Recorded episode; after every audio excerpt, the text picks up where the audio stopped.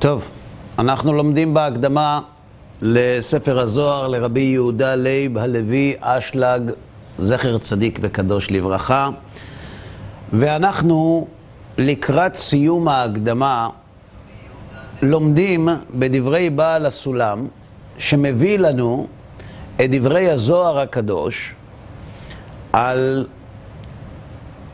החומרה הגדולה והתוצאות הקשות שנובעות מהזנחת פנימיות התורה.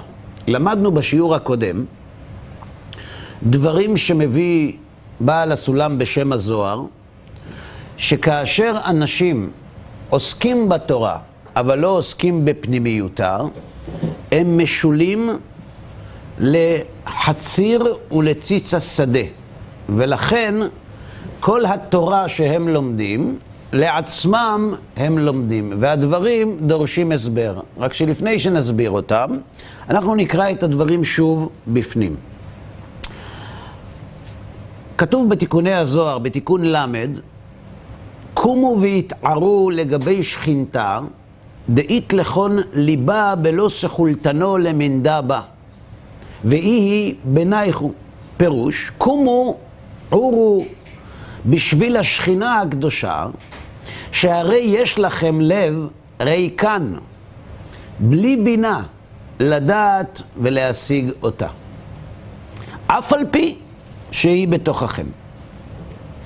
ורזה דמילה, וסוד הפסוק, כל אומר קרא. והיא אומרת, מה אקרא? כל הבשר חציר, וכל חסדו כציץ השדה, כל חסד דעבדין לגרמיו עבדין. פירוש, כמו שכתוב בישעיה, בפסוק כל אומר קרא, שכל דופק בליבו של כל אחד ואחד מישראל לקרוא ולהתפלל להרמת השכינה הקדושה שהיא כללות נשמות ישראל. אבל השכינה אומרת, מה אקרא? כלומר, אין בי כוח להרים את עצמי מעפר. היא לא יכולה להתרומם. אנחנו אומרים בתפילת לך דודי שתיקן רבנו שלמה אלקבץ, שהיה מגדולי המקובלים בצפת, אנחנו קוראים התנערי מעפר קומי, לבשי, לבשי בגדי תפארתך עמי. למי אנחנו אומרים התנערי מעפר קומי? לשכינה. אבל השכינה אומרת שהיא לא יכולה להתנער מן העפר, היא לא יכולה להתרומם, היא לא יכולה לגלות את כבוד השם בעולם. מדוע? שכל בשר חציר. מה פירוש גילוי כבוד השם בעולם? היום אדם יכול להיוולד, לגדול, להתחנך, לחיות, ולעבור את שנות חייו, אם בגבורות 80 ואפילו 90, בלי לפגוש את הקדוש ברוך הוא אפילו פעם אחת בחיים שלו. ובכל הצמתים שבהן הוא פוגש תופעות בלתי מוסברות, או שהוא נותן לתופעות הללו הסברים מדעיים, טבעיים, או שהוא אומר, אמנם עדיין אין לי, אבל זה לא נורא. השמיים ריקים. אז אם השמיים ריקים ואין לי הסבר, יום אחד יהיה לי. כלומר, אדם יכול לעבור את החיים בעולם הזה בלי להזדקק לאלוהות, כביכול, אפילו פעם אחת. כלומר, כבוד השם לא מתגלה בעולם. האלוהות שנסתלקה מן העולם בעקבות חטאו של אדם הראשון, והוחזרה לעולם בבית ראשון, ונסתלקה שוב מבית שני ואילך, הנוכחות האלוהית, המצב שבו האדם קם בבוקר ומרגיש וחווה את מציאות השם בעולם, הנוכחות הזאת אינה קיימת. וזה נקרא שהשכינה בגלות. היא לא נמצאת במקום הטבעי שלה. ואנחנו אומרים לה שתחזור, שתתנער מן האפר, שתלבש בגדי תפארתה. אבל היא אומרת שהיא לא יכולה. כלומר, המצב הזה של החזרת גילוי כבוד השם לעולם, הוא לא יכול להתרחש מעצמו.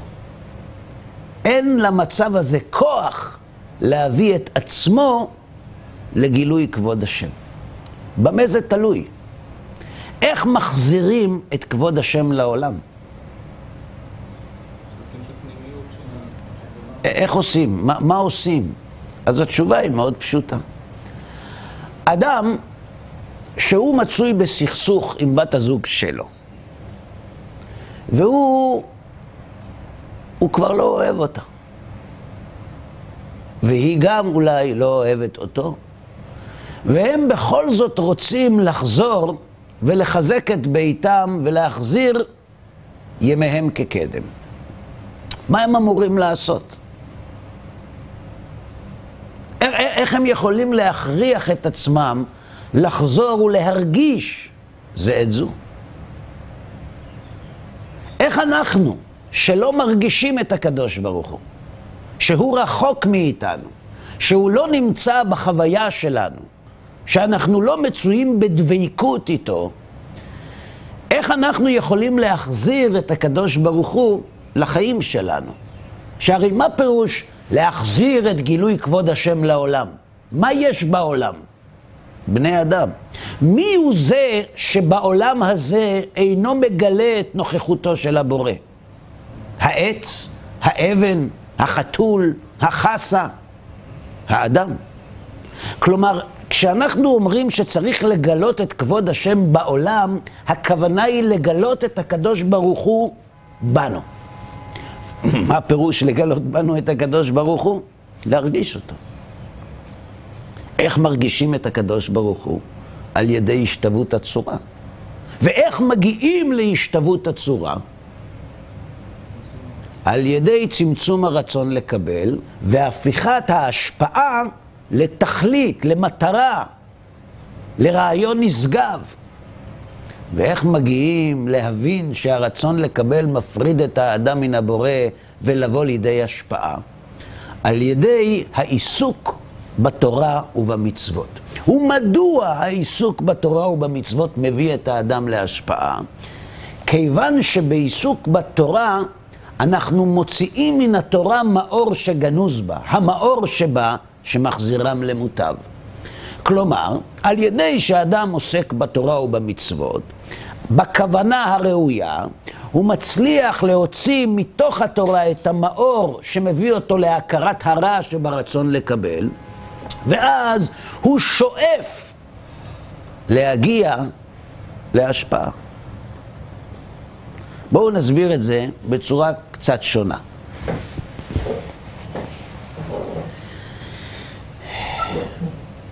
אנחנו לומדים במאמר השלום שחברה שלמה, אידיאלית, זו חברה שבה האדם לוקח את המינימום שהוא זקוק, את ההכרחיות, כפי שהרמח"ל כותב במידת הפרישות שבמסילת ישרים, ומה הוא עושה עם כל השאר?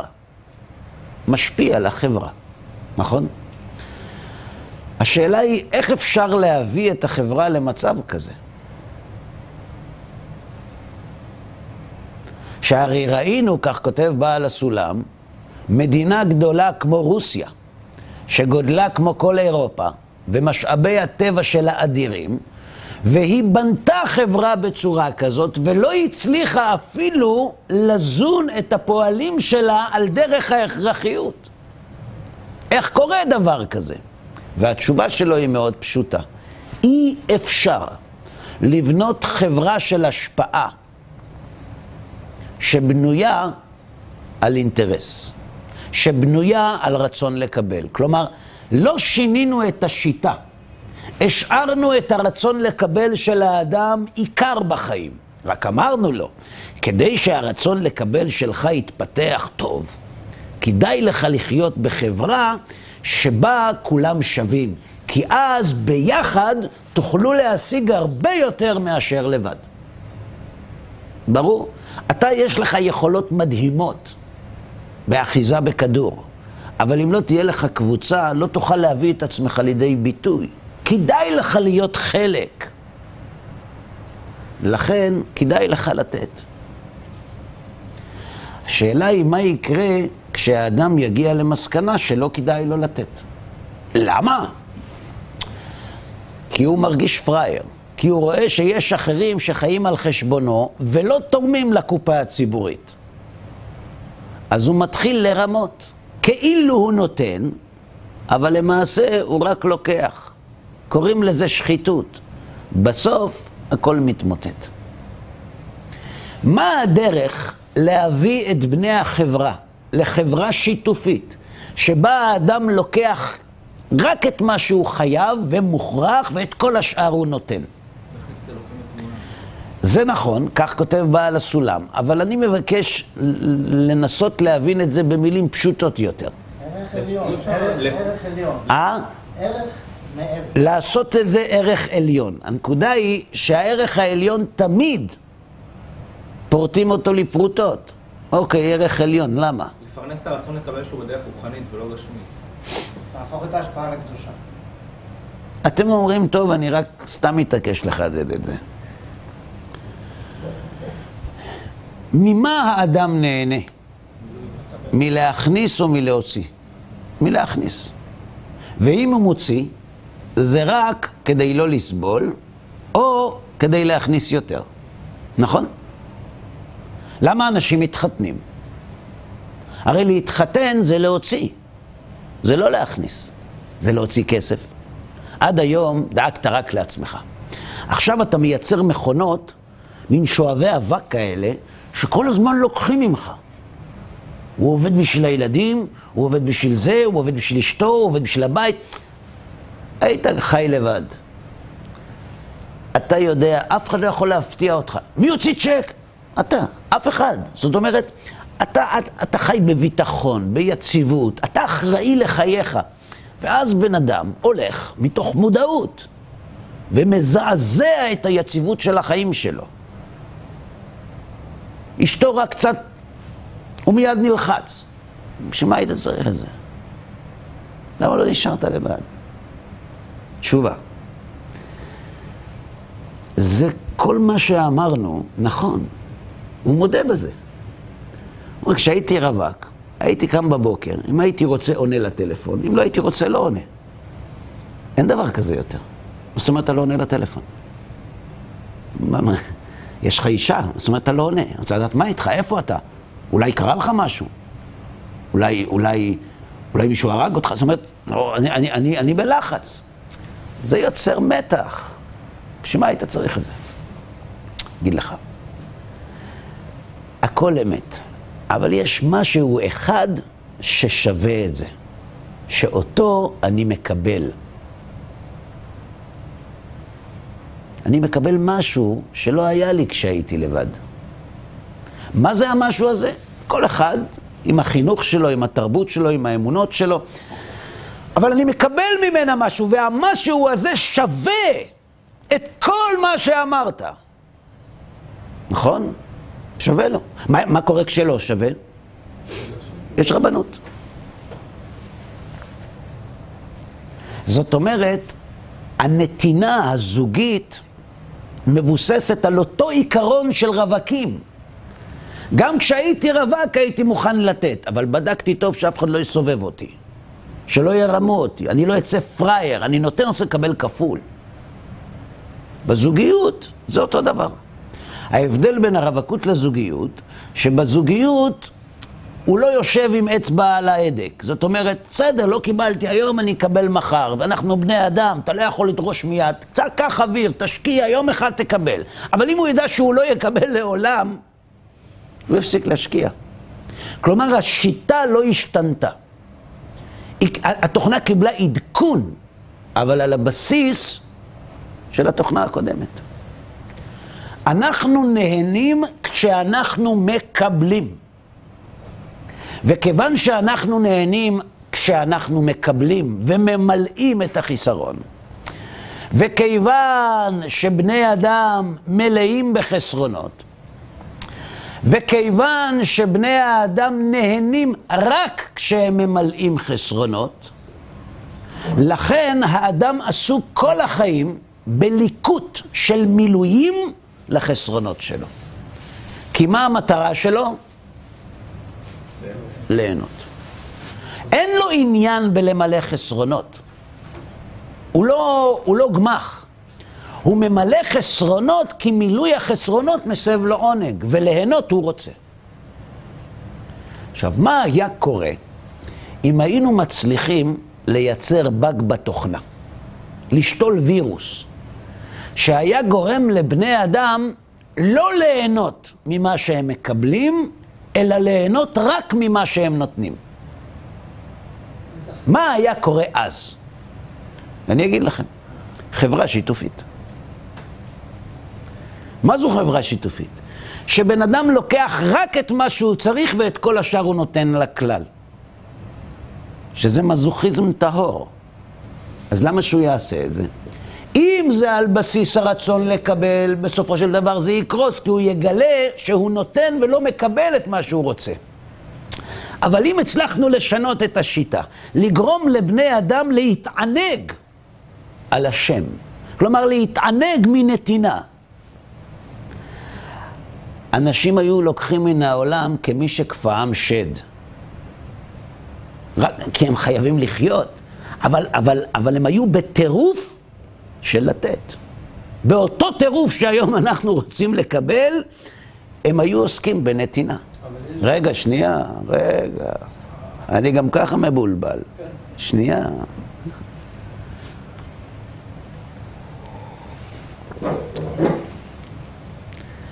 אם בני האדם היו מתענגים מנתינה,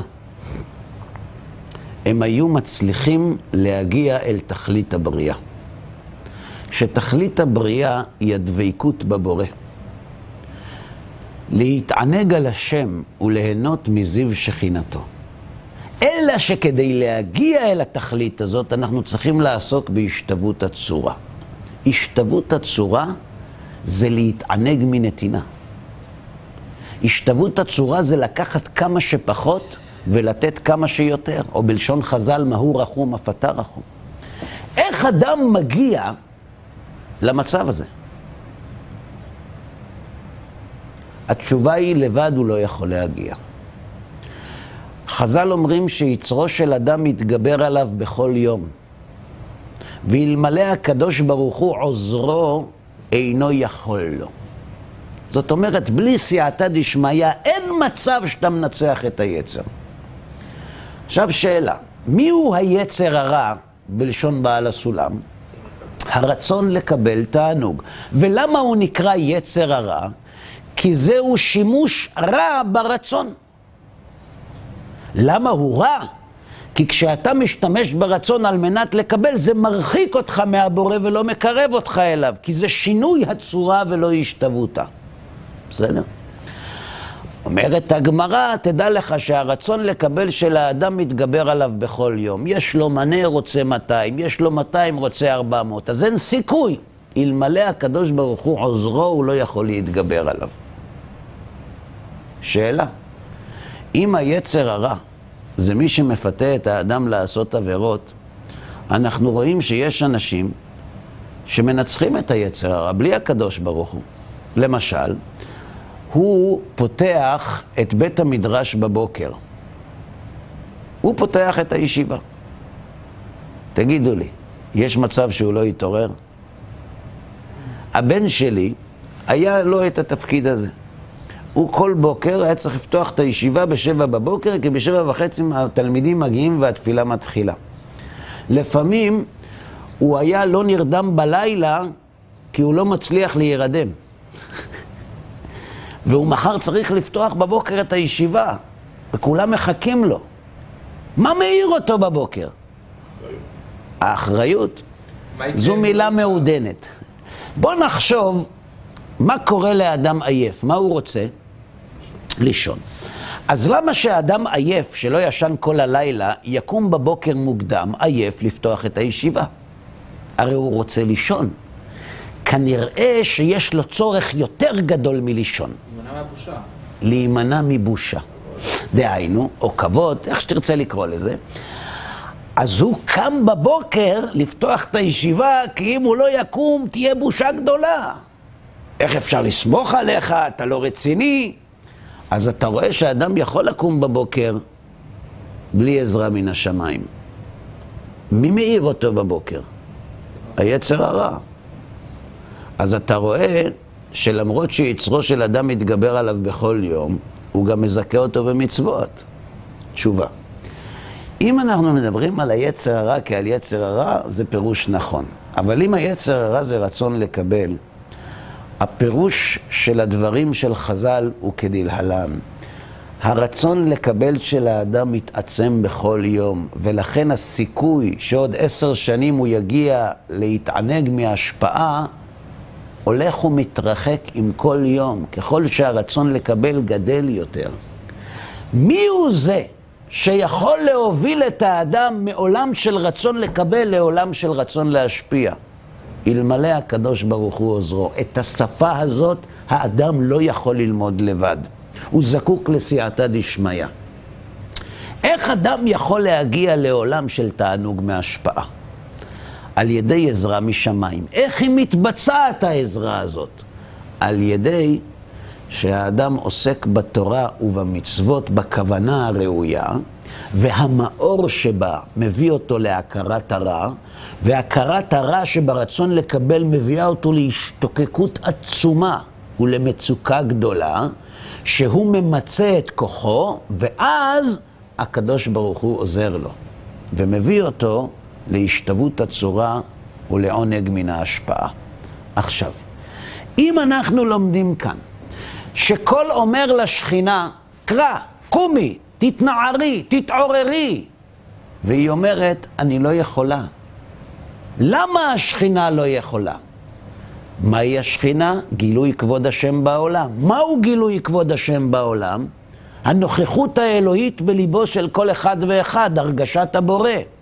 הרגשת הבורא לא יכולה להתרחש מעצמה. היא צריכה לעבור תהליך של עיסוק בתורה ובמצוות, המשכת המאור המחזיר למוטב, הכרת הרע, תפילה, עזרה מן השמיים ואז הגעה להשפעה. אדם שהגיע להשפעה נקרא ושכנתי בתוכם, בתוכו של כל אחד ואחד. עכשיו, איך מגיעים להמשכת המאור הגנוז בתורה? לימד אותנו בעל הסולם שבתורת הפשט המאור שגנוז בה הוא דליל מאוד, הוא קיים. הוא מאוד מאוד חזק לאלה שהגיעו אל המדרגה הגבוהה ביותר, אבל האנשים הרגילים קשה מאוד ללקט אור מתורת הפשט. כי תורת הפשט עוסקת במושגים מאוד גשמיים, בשור שנגח את הפרה, בדיני ממונות, בטומאה וטהרה.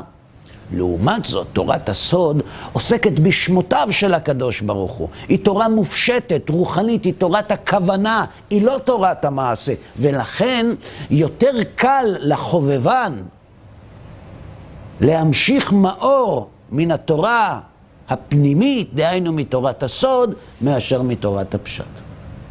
עכשיו, עם כל הציוד הזה, אנחנו יוצאים לדרך להבין את מה שלמדנו בשיעור הקודם בדברי בעל הסולם.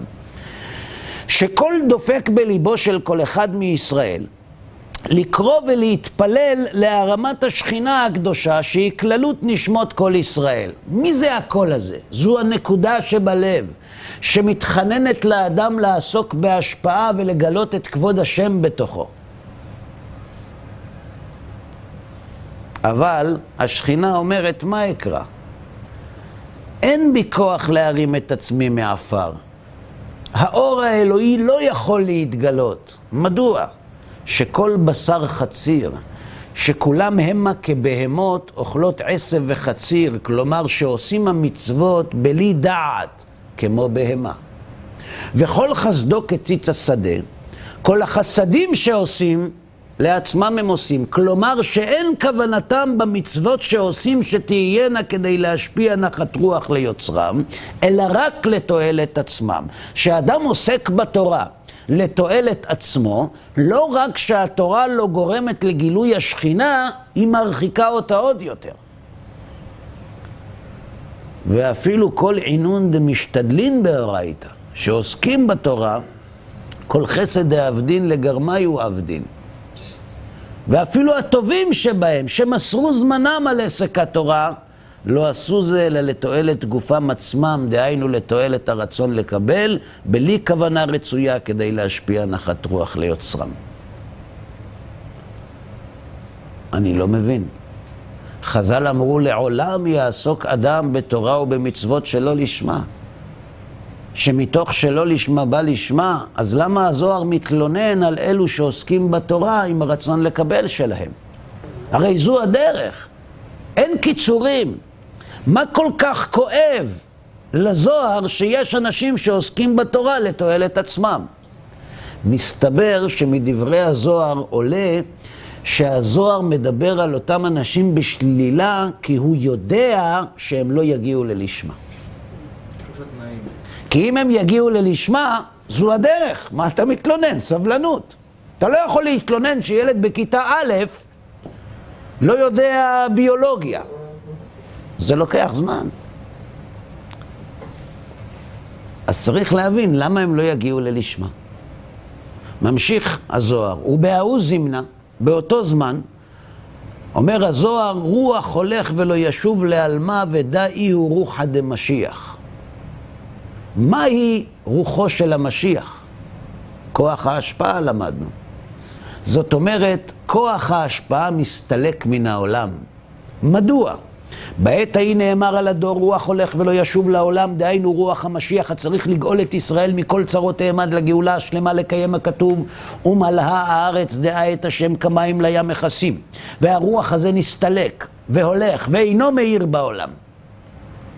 ויילון מן דגרים דייזלי מן עלמא ולא יטוב לעלמא דאילן אינון דאבדה לאורייתא יבשה ולא בען להשתדלה בחוכמת הקבלה. פה נמצאת התשובה. פירוש, אוי להם לאותם אנשים הגורמים שרוחו של משיח יסתלק וילך לו מהעולם. אוי לאותם אלו שמגרשים מן העולם את כוח ההשפעה המביא להשתוות הצורה ולגילוי כבוד השם בעולם. למה? שהמה הם העושים את התורה יבשה. כלומר, בלי משהו לחלוכית של שכל ודעת, כי מצטמצמים רק בחלק המעשי של התורה, ואינם רוצים להשתדל ולהבין בחוכמת הקבלה, לידע ולהשכיל בסודות התורה וטעמי המצווה. פירוש, הם עוסקים בתורה, אבל הם עוסקים רק בתורת המעשה. נו, אז מה הבעיה? מתוך שלא לשמה בא לשמה. לא מדויק. מתוך שלא לשמה בא לשמה זה לא קונץ, זה לא קסם. איך מתוך שלא לשמה בא לשמה? על ידי המאור שבתורה. היכן גנוז עיקר המאור שבתורה? בנגלה או בנסתר? אז אם אדם עוסק רק בנגלה, מה הסיכויים שהמאור, הדליל שבתורת המעשה, יחזיר אותו למוטב ויביא אותו להשפעה ולגילוי רוחו של המשיח בעולם? סיכוי הוא אפסי. ולכן הזוהר אומר על אותם אנשים שאפילו הטובים שבהם לא מכוונים להשפיע נחת רוח ליוצרם. הרי אנחנו שאלנו לפני רגע, ומה אם מתוך שלא לשמה בא לשמה? תשובה, תורת הנגלה ללא תורת הנסתר, הסיכויים שדרכה יגיע האדם אל המאור הגנוז בתורה, הסיכויים הם קטנים מאוד. ואז התורה נעשית לסמא דמותה, ומרחיקה את האדם מן הבורא, וגורמת לשינוי צורה יותר גדול ולגלות השכינה. כלומר, לסילוק הסיכוי לגילוי כבוד השם בעולם. ומה קורה על ידי זה? כשהפנימיות כבושה תחת החיצוניות, כשאנשים מבזים את הפנימיות, הם גורמים לביזוי עוסקי התורה על ידי עמי הארץ ולכיבוש עם ישראל תחת אומות העולם ולעליית קרנם של רשעי אומות העולם החיצוניים על חסידי אומות העולם הפנימיים.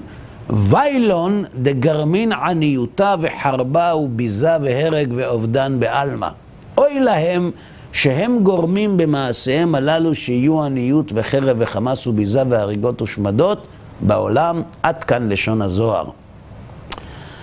עכשיו אנחנו נתקדם. כן, מה אתם רוצים? מה לא בסדר? אני מפחיד, זה לא אני, זה הזוהר, אני אתן לך את הכתובת, תשלח לו מכתב. מה? מה מפחיד אותך? למה זה מפחיד אותך? כי הוא אומר כל החסדים שעושים לעצמם הם עושים. אז לשם מי עושים את החסדים? מי שרוצה לקבל, בשביל מה הוא עושה חסדים? או בשביל לקבל שכר בעולם הזה, או כדי לקבל שכר בעולם הבא. למה הוא עושה חסדים? מה, הוא מזוכיסט?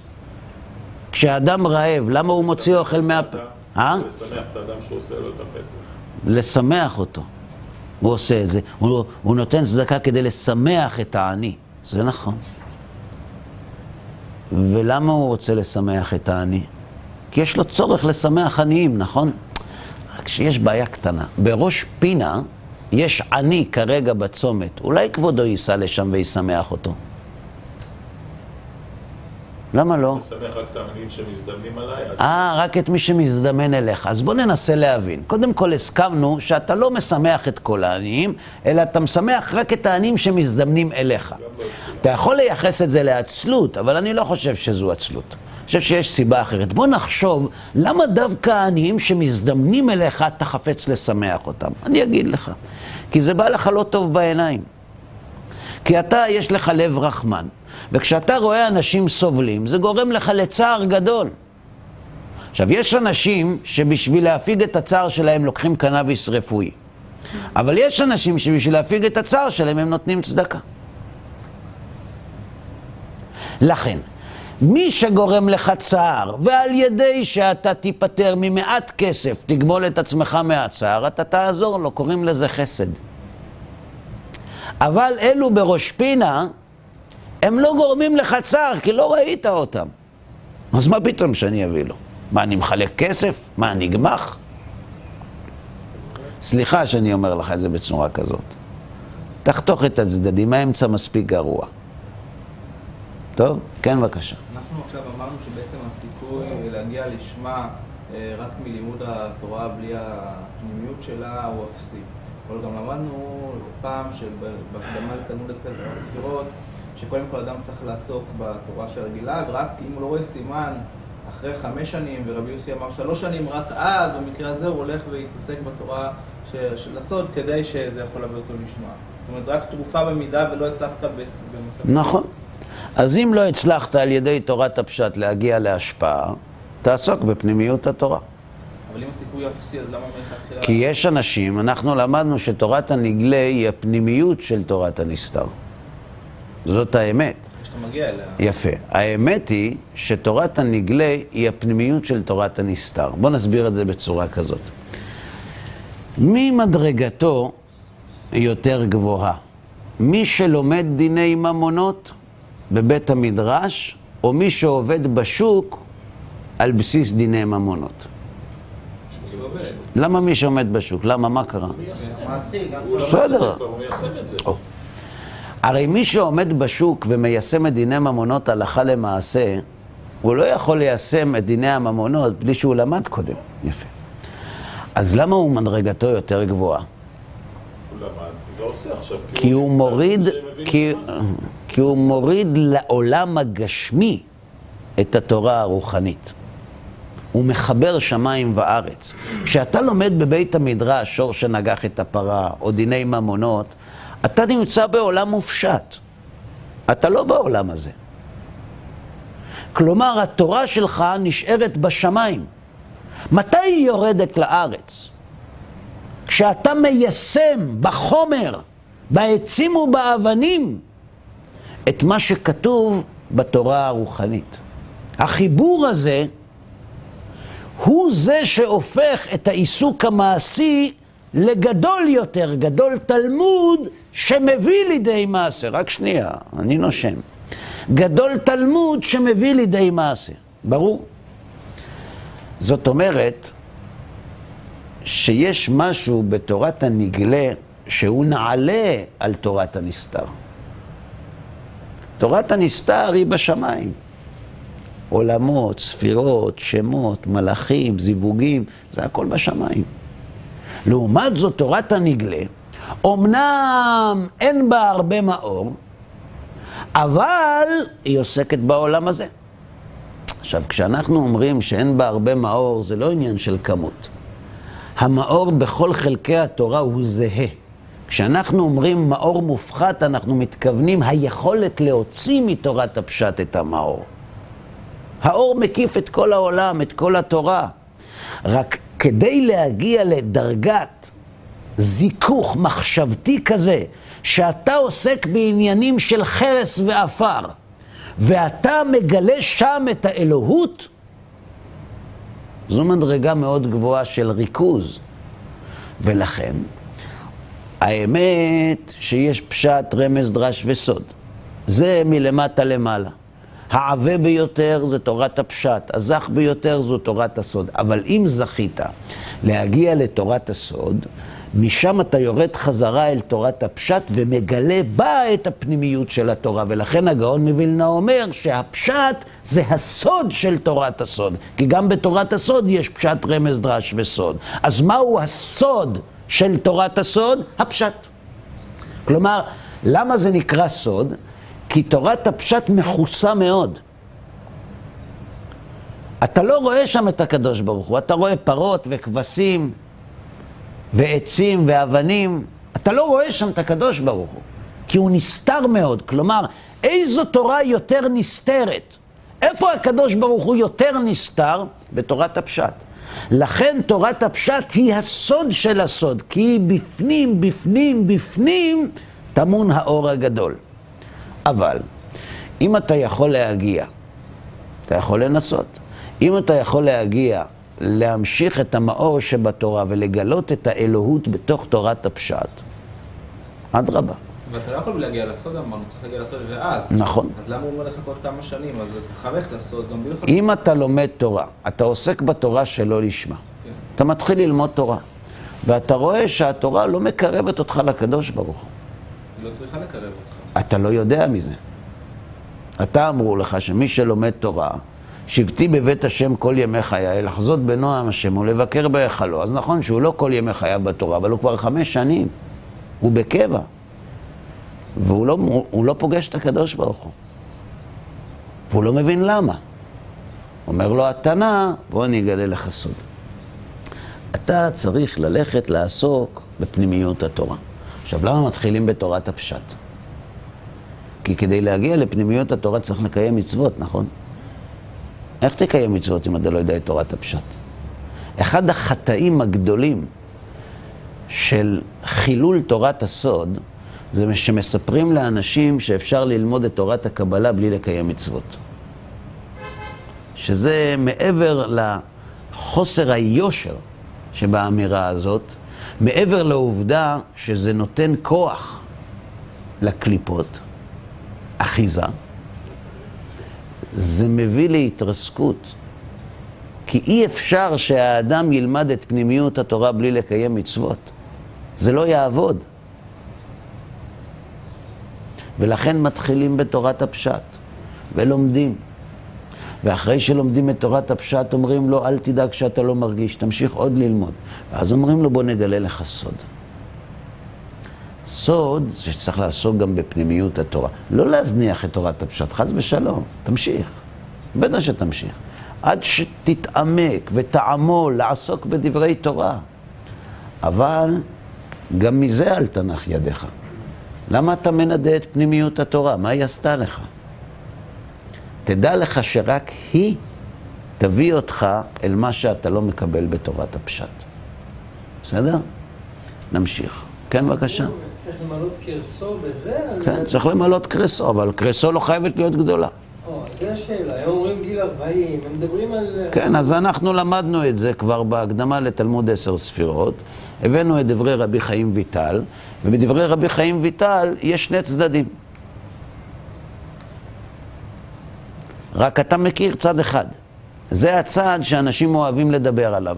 לא, אני מדבר על... הצד השני. אז תרשה לי להקריא לך את- הצד השני בבקשה. כאילו, דנה, מה עדיף, הלימוד או המעשה? היא אומרת שהמעשה זה חשוב יותר לא. לא, זה לא נכון, זה לא כתוב באף מקום. לא, רגע. סליחה, זה לא כתוב. אתה אומר שחז"ל אומרים שהמעשה יותר חשוב מהלימוד. מה עדיף, ללמוד? בעליית בית נתזה בלוד חלקו רבי טרפון כמדומני וחכמים. מה גדול? האם תלמוד גדול או מעשה גדול? נו. חלקו. מה יצא בסוף? תלמוד שאתה. צריך ללמוד בשביל לעשות. לא, לא, לא. סליחה. כן, כן, אני רוצה שת... שהמעשה עדיף, לא, לא. אבל היות שאתה לא... סליחה, סליחה, זה- בגמרא שלך כתוב. לא, רגע. לא, יש לך גמרא. בהבנה הכללית. בהבנה הכללית. לא, בהבנה הכללית. מה, מה, מה, לא, אתה תגיד את זה במילים של הגמרא. אני לא יודע. אז בוא, אז חכה שנייה. כן, מה, זה בסך הכל משפט אחד, מה קרה לך? אתה זוכר את כל הסיפור, את זה לא תדע להגיד, תקשיב. נמנו וגמרו, גדול, רגע, גדול תלמוד שמביא לידי מעשה. אתה יכול להסביר לי את המשפט הזה?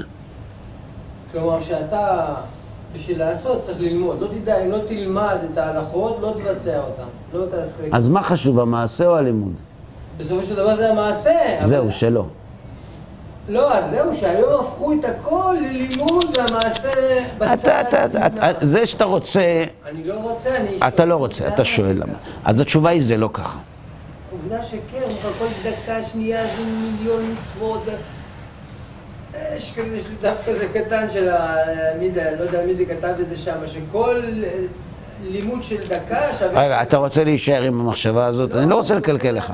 אתה רוצה להבין? אז בוא נסביר. מה יותר חשוב, מעשה או לימוד? מה התשובה? מעשה. לא, מחלוקת. זאת הת... רגע, לאט לאט. אנחנו צריכים ללמוד, ללמוד. ללמוד, ללמוד, זה לימוד לא פשוט. אבל אחרי שלומדים ללמוד, יותר קל ללמוד. בסדר? אז בואו ננסה ללמוד, ללמוד. חז"ל אומרים שיש מחלוקת. האם מעשה גדול או תלמוד גדול? עכשיו אני שואל אותך שאלה. אלה שאמרו שמעשה גדול, חשבו שלא צריך ללמוד לפני כן? לא, לא.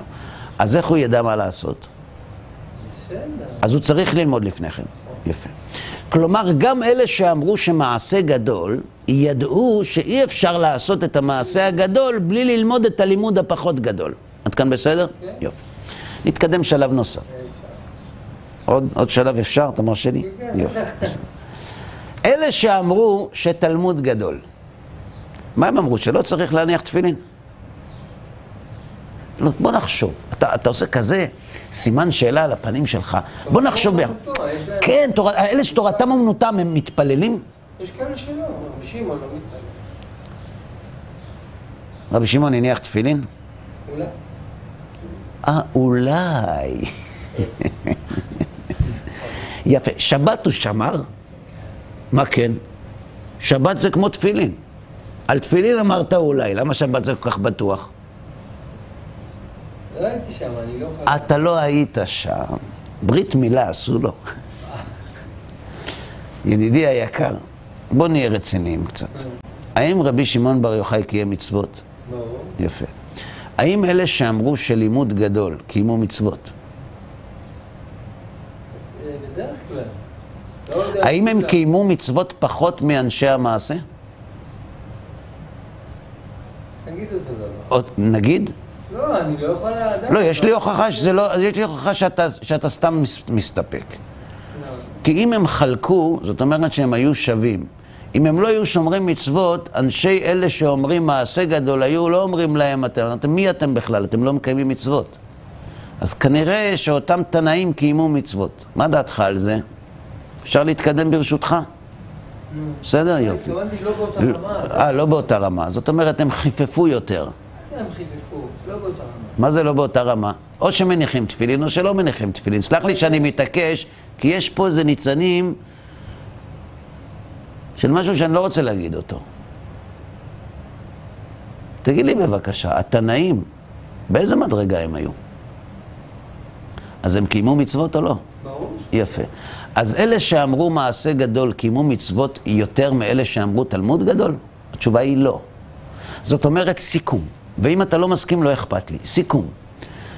אלה שאמרו מעשה גדול למדו תורה. ואלה שאמרו תלמוד גדול קיימו מצוות. אז מה, על מה הם חלקו?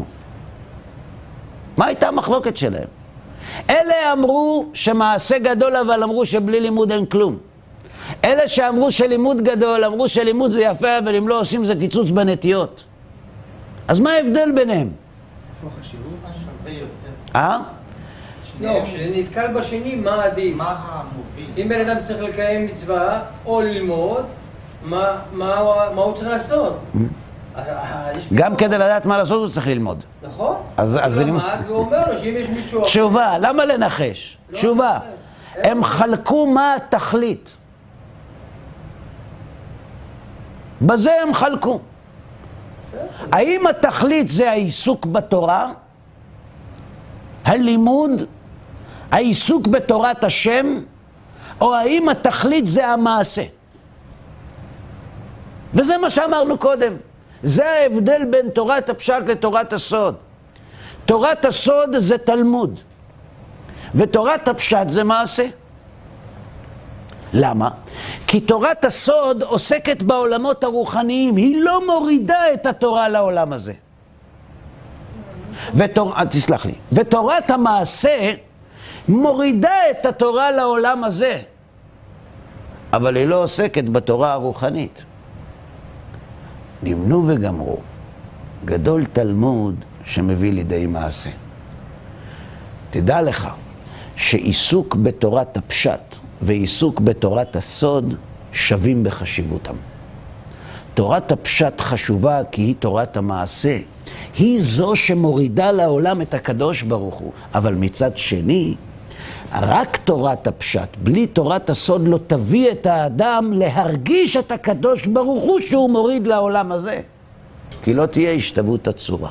כלומר, כדי שיהיה גילוי כבוד השם בעולם, צריך לעשות בעולם מעשים על פי רצון השם. זה גילוי כבוד השם בעולם. אנחנו שומרים שבת. מה אומרת השבת שאנחנו שומרים? שיש בורא לעולם. שאנחנו לא עובדים בשבת למרות שאנחנו רוצים כסף, כי יש רצון יותר חשוב מהרצון שלנו. זה גילוי כבוד השם בעולם. אז למה אנשים שומרים שבת ולא מתענגים? כי אין להם השתוות הצורה. בשבת יש עליית העולמות. האדם היה צריך להרגיש בשבת עונג עצום של קרבת השם מעבר לששת ימי המעשה. אז למה הוא לא מרגיש את זה? הרי הוא מוריד את הקדוש ברוך הוא לעולם, הוא שומר שבת. כי הוא עוסק במעשה ולא בכוונה. גדול תלמוד שמביא לידי מעשה. גד- גדולה תורה שעוסקים בה גם בפשט וגם בסוד. התורה של הפשט מביאה את הקדוש ברוך הוא לפה, והתורה של הסוד מביאה אותי לקדוש ברוך הוא. נמשיך.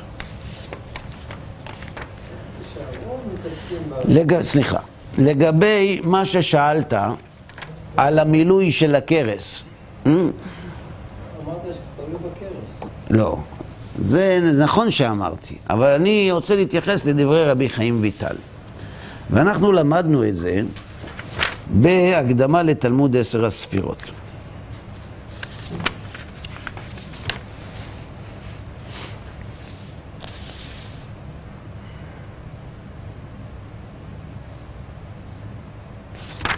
איפה זה מופיע?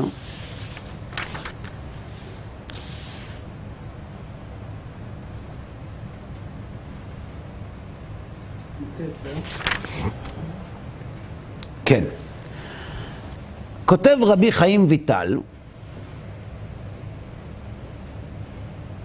בהקדמה על שער ההקדמות מהאריזל, ובהקדמה לעץ חיים. ואומנם, מי אומר את זה? מי? נכון, רבי חיים ויטל. כותב מערכו, ואומנם אל יאמר אדם, אלכה לי ואעסוק בחוכמת הקבלה, מקודם שיעסוק בתורה ובמשנה ובתלמוד. כי כבר אמרו רבותינו, זיכרונם לברכה, אל ייכנס אדם לפרדס, אלא אם כן מילה... יפה. קרסו בבשר ויין. והרי זה דומה לנשמה בלי גוף, שאין לה שכ- שכר ומעשה וחשבון, עד היותה מתקשרת בתוך הגוף, בהיותו שלם ומתוקן במצוות התורה בתרי"ג מצוות. נכון? וכן בהפך, בהיותו עוסק בחוכמת המשנה ותלמוד בבלי, ולא ייתן חלק גם אל סודות התורה וסתריה, הרי זה דומה לגוף היושב בחושך בלי נשמת אדם נר השם המאיר בתוכו, באופן שהגוף יבש, כל הבשר חציר, וכל חסדו כציץ השדה. באופן שהגוף יבש בלתי שואף ממקור מים חיים. זאת אומרת, תורת המעשה היא גוף, ותורת המחשבה היא הנשמה. נשמה בלי גוף, יש לה שכר. פנימיות בלי חיצוניות, נסתר בלי נגלה, יש בו מעלה. לא. מעשה בלי מחשבה, גוף בלי נשמה, יש לו קיום? אז צריך את שניהם. עד כאן למדנו בדברי רבי חיים ויטל. באופן שתלמיד חכם העוסק בתורה לשמה, צריך שיעסוק מתחילה בחוכמת המקרא והמשנה והתלמוד, כפי מה שיוכל שכלו לסבול. ואחר כך יעסוק לדעת את קונו בחוכמת האמת. כמו שציווה דוד את שלמה, דע את אלוהי אביך ועובדהו. לכן, אדם צריך, מי כותב את זה? מי? אות- אותו אחד שקודם, יופי, רבי חיים ויטל. אז הוא אומר, קודם כל אתה צריך ללמוד מקרא, משנה ותלמוד. כמה? כמה שאתה מסוגל. כמה שאתה מסוגל, עד, עד, עד שאתה מתפוצץ. בסדר? אז זו הראייה שלא צריך ללמוד קבלה, שצריך קודם כל ללמוד פשט. עכשיו, כמה זמן אדם יכול ללמוד תורת הפשט עד היכן שידו משגת? בערך 350 שנה. בערך. נכון? אז דבר איתי עוד ארבעה, חמישה גלגולים, ונראה מה עושים. אלא שרבי חיים ויטל לא סיים, הפרענו לו. ואם האיש הזה יהיה כבד וקשה בעניין העיון בתלמוד, לא, לא נמשך כל כך לגמרא. מוטב לו שיניח את ידו ממנו. עכשיו יש לי שאלה. האם האדם שקשה בעניין העיון בתלמוד מילא את קרסו בש"ס ופוסקים? לא, כי יש לו בעיות בעיכול. אז הוא לא יכול למלא את קרסו. אז מה יעשה מסכן? יש ללא מוצלחים אגף.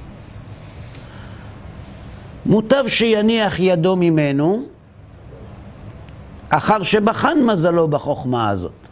ולא... לא יצא. ומה יעשה? אה, ויעסוק בחוכמת האמת. זאת אומרת, מי עוסק בקבלה? הלא מוצלחים. עכשיו יש לי שאלה אליך.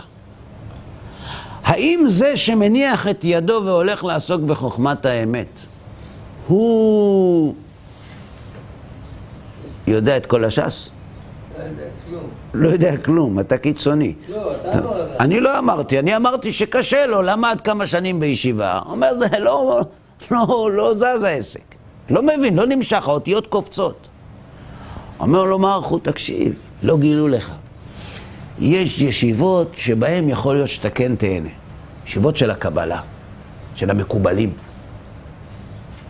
מה הפשט בזה? יש כאן סתירה. מצד אחד אומר מרחו ומביא דברי חז"ל שאדם לא ייכנס בתורת הסוד ובפרדס עד שימלא קרסו בש"ס ופוסקים. מצד שני הוא אומר, אבל אם אתה לא מסוגל, אז כן תלך. את זה אנשים לא אומרים. אומרים רק את החלק הראשון, כמו שאתה עשית.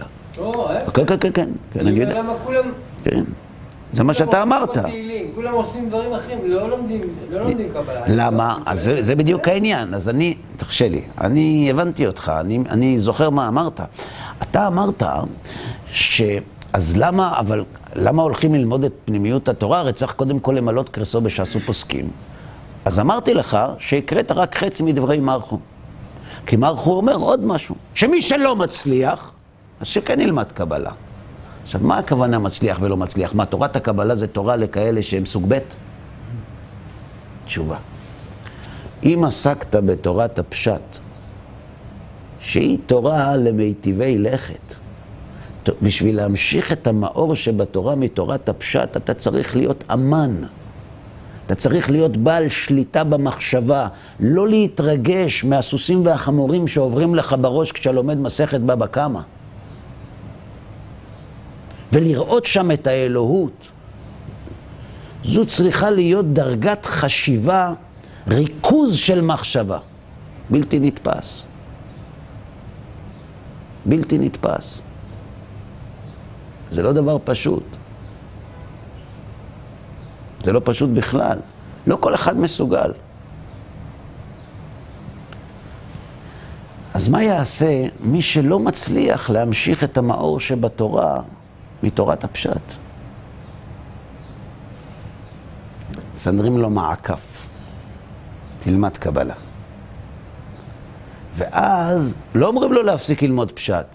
זה לא שהוא לא כישרוני, זה לא שהוא לא מבין תוספות, הוא מבין, הוא גאון, אבל הוא כבד העיון כי הוא לא מסוגל להמשיך מאור מתורת הפשט. אומרים לו תלמד קבלה. ואת החלק הזה לא מספרים. עכשיו נחזור לענייננו.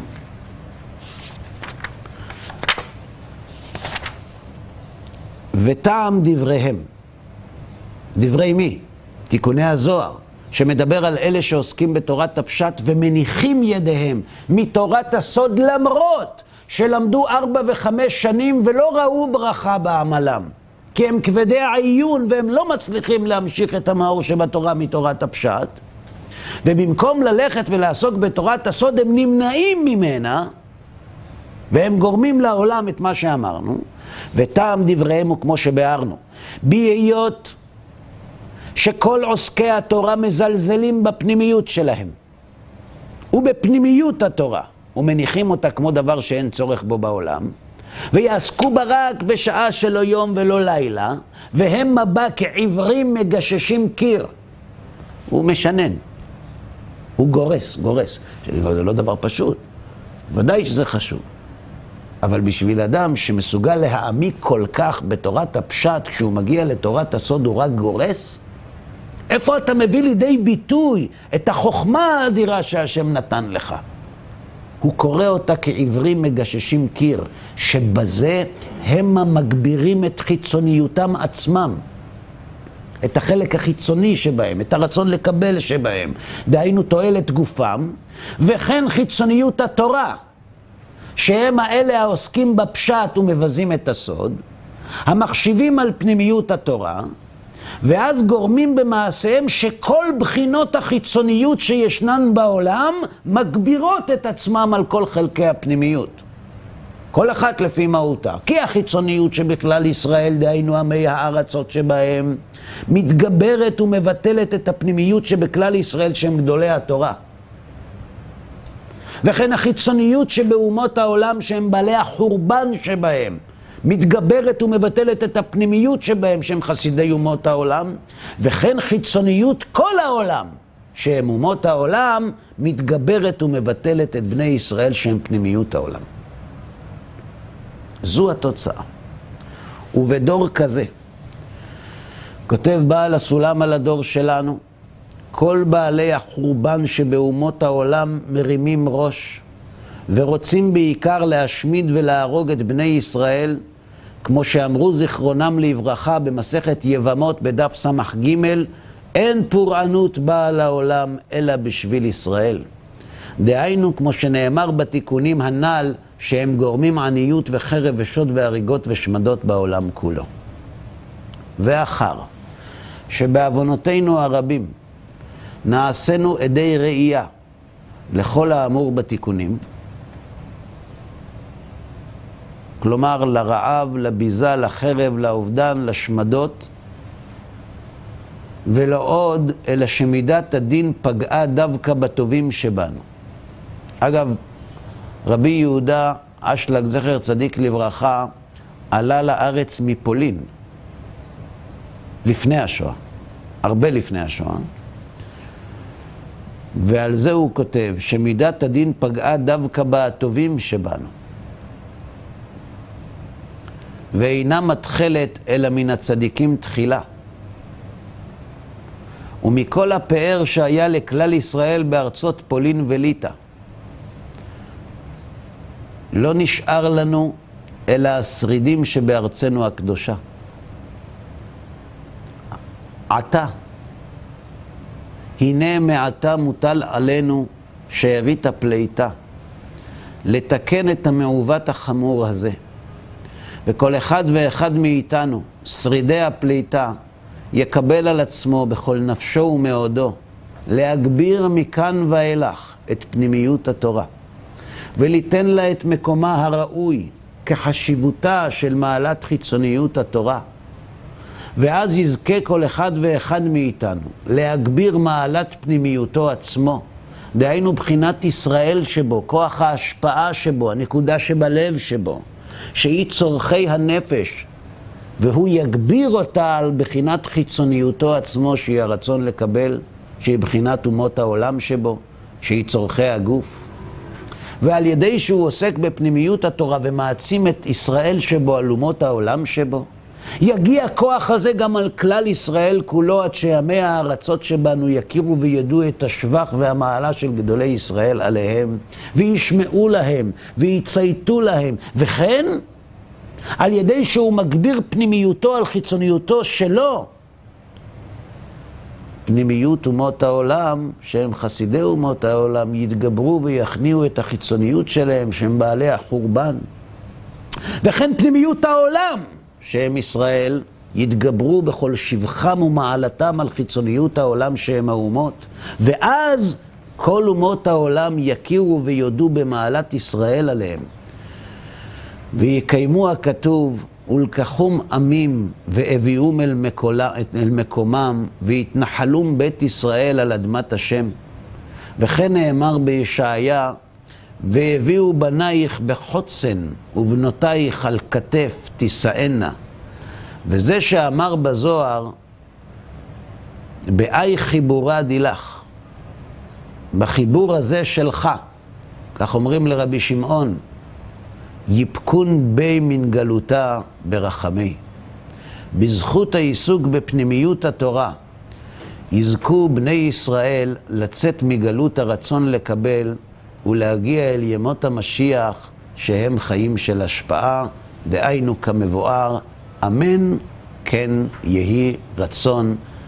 סיימנו את ההקדמה לספר הזוהר. עד כאן להיום.